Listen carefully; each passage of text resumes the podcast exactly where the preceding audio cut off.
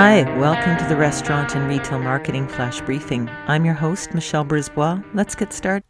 Facebook, since its inception, has been growing and growing and growing, and that streak has just come to an end. So, uh, this is reported as of February 3rd, and the headline is, and this is USA Today Facebook is losing users for the first time ever, and shares in Meta, which is the new name of uh, Facebook, uh, Meta platforms, have fallen off a cliff. So the shares took a big plunge. Uh, the day after Facebook reported that its um, streak of user growth had come to an end, its parent company's stock plunged more than 26% in a staggering loss that obliterated more than 230 billion in market value, triggered Wall Street's worst drop in close to a year.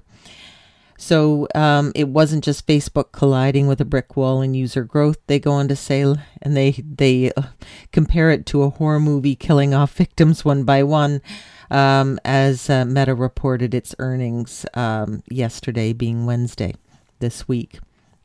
So, Facebook is saying that because Apple changed its algorithms or its policies that made it harder for apps to track iPhone users, um, it's actually costing 10 billion in advertising revenue. So, you know, the ads aren't being as effective because Apple apps are kind of giving us the options to say, don't track me. So, all those ads on Facebook for all these years that were tracking people without their express permission um, now um, actually don't have that ability.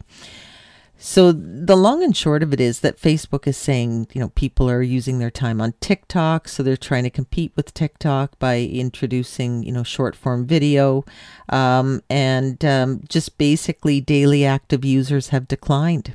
Um, they're going to go after a younger crowd. I mean, I think people are just tired of the rhetoric, tired of their privacy being invaded, just tired of Facebook. So, um, as you're planning your marketing strategy, it really is important.